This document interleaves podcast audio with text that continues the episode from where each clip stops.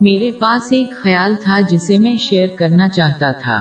اپنا مال کھونے سے ڈرنا معمول کے رائے کا حصہ ہے۔ در حقیقت عام طور پر یہ کہتے ہوئے کہ جس کے پاس جتنی زیادہ چیزیں ہوں گی، وہ انہیں کھونے سے ڈرے گا۔ اور جتنا کم ان کے پاس ہوگا، وہ اتنا ہی کم ڈریں گے۔ یہ بالکل اس شخص کی طرح ہے جو آدھی رات کو بہت سی قیمتی چیزیں لے کر نکلتا ہے، جیسے کہ ایک مہنگا فون اور ٹیبلٹ ظاہر ہے کہ اس شخص کو اپنے مال کے کھونے کا زیادہ خوف اس شخص کے مقابلے میں ہوگا جو آدھی رات کو اپنے گھر سے کوئی قیمتی چیز نہ لے کر نکلے۔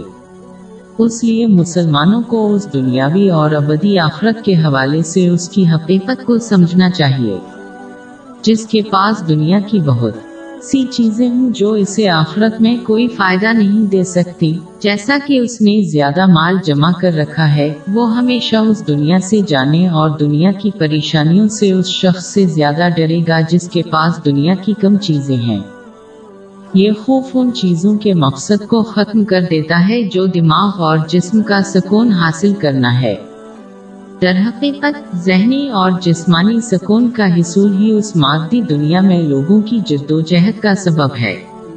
لیکن اس خوف کو دور کرنے کے لیے کسی مسلمان کو جسمانی طور پر خالی ہاتھ ہونے کی ضرورت نہیں ہے۔ انہیں صرف روحانی طور پر اپنے مال سے الگ ہونے کی ضرورت ہے۔ یہ اس وقت حاصل ہوتا ہے جب کوئی اس مادی دنیا سے صرف اپنی ضروریات اور اپنے محتاجوں کی ضروریات کو پورا کرنے کے لیے لے جاتا ہے اور پھر اپنی باقی دنیاوی نومتوں کو اسلام کے بتائے ہوئے استعمال کے ذریعے آخرت کے لیے وقف کر دیتا ہے۔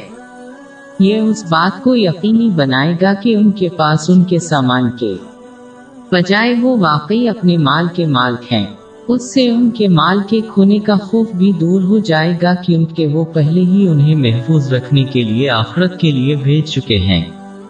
اس سے وہ اس دنیا اور آخرت میں ذہنی اور جسمانی سکون حاصل کر سکیں گے۔